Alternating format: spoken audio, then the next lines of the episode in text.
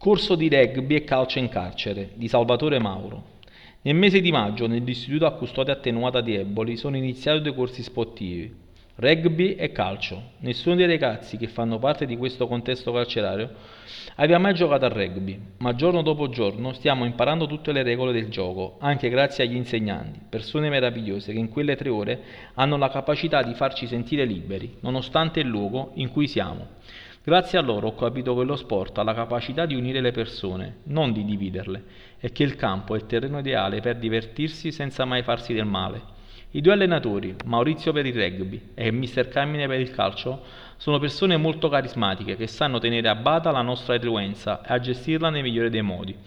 Per entrambe le attività sportive facciamo due tipi di allenamento, uno individuale volto a svelare le proprie qualità ed uno collettivo che consiste in una partita di allenamento. Il rugby mi ha messo in sintonia con i miei limiti sia caratteriali che fisici, facendomi capire che nella vita molte sfide sono difficili e che, come dice Angelica, la nostra preparatrice atletica, nella vita come nel rugby bisogna accelerare sempre, senza porsi limiti per gli ostacoli che si possono incontrare. Un grazie anche ad altre persone che dedicano il loro tempo in questo progetto, Carlotta, Silvio, Alessandro e Salvatore, che ci trasmettono con pazienza infinita le movenze che dobbiamo tenere in campo, riponendo nel gruppo grande fiducia.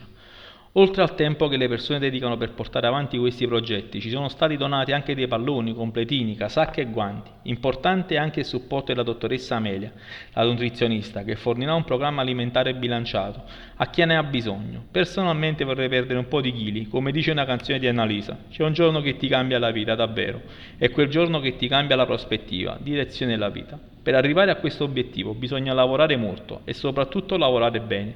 Questa nuova sfida l'accetto, sperando di poter dare un contributo al progetto e raggiungere il traguardo che mi sono prefissato per la perdita di peso e imparare cose nuove che ti arricchiscono indipendentemente da tutto.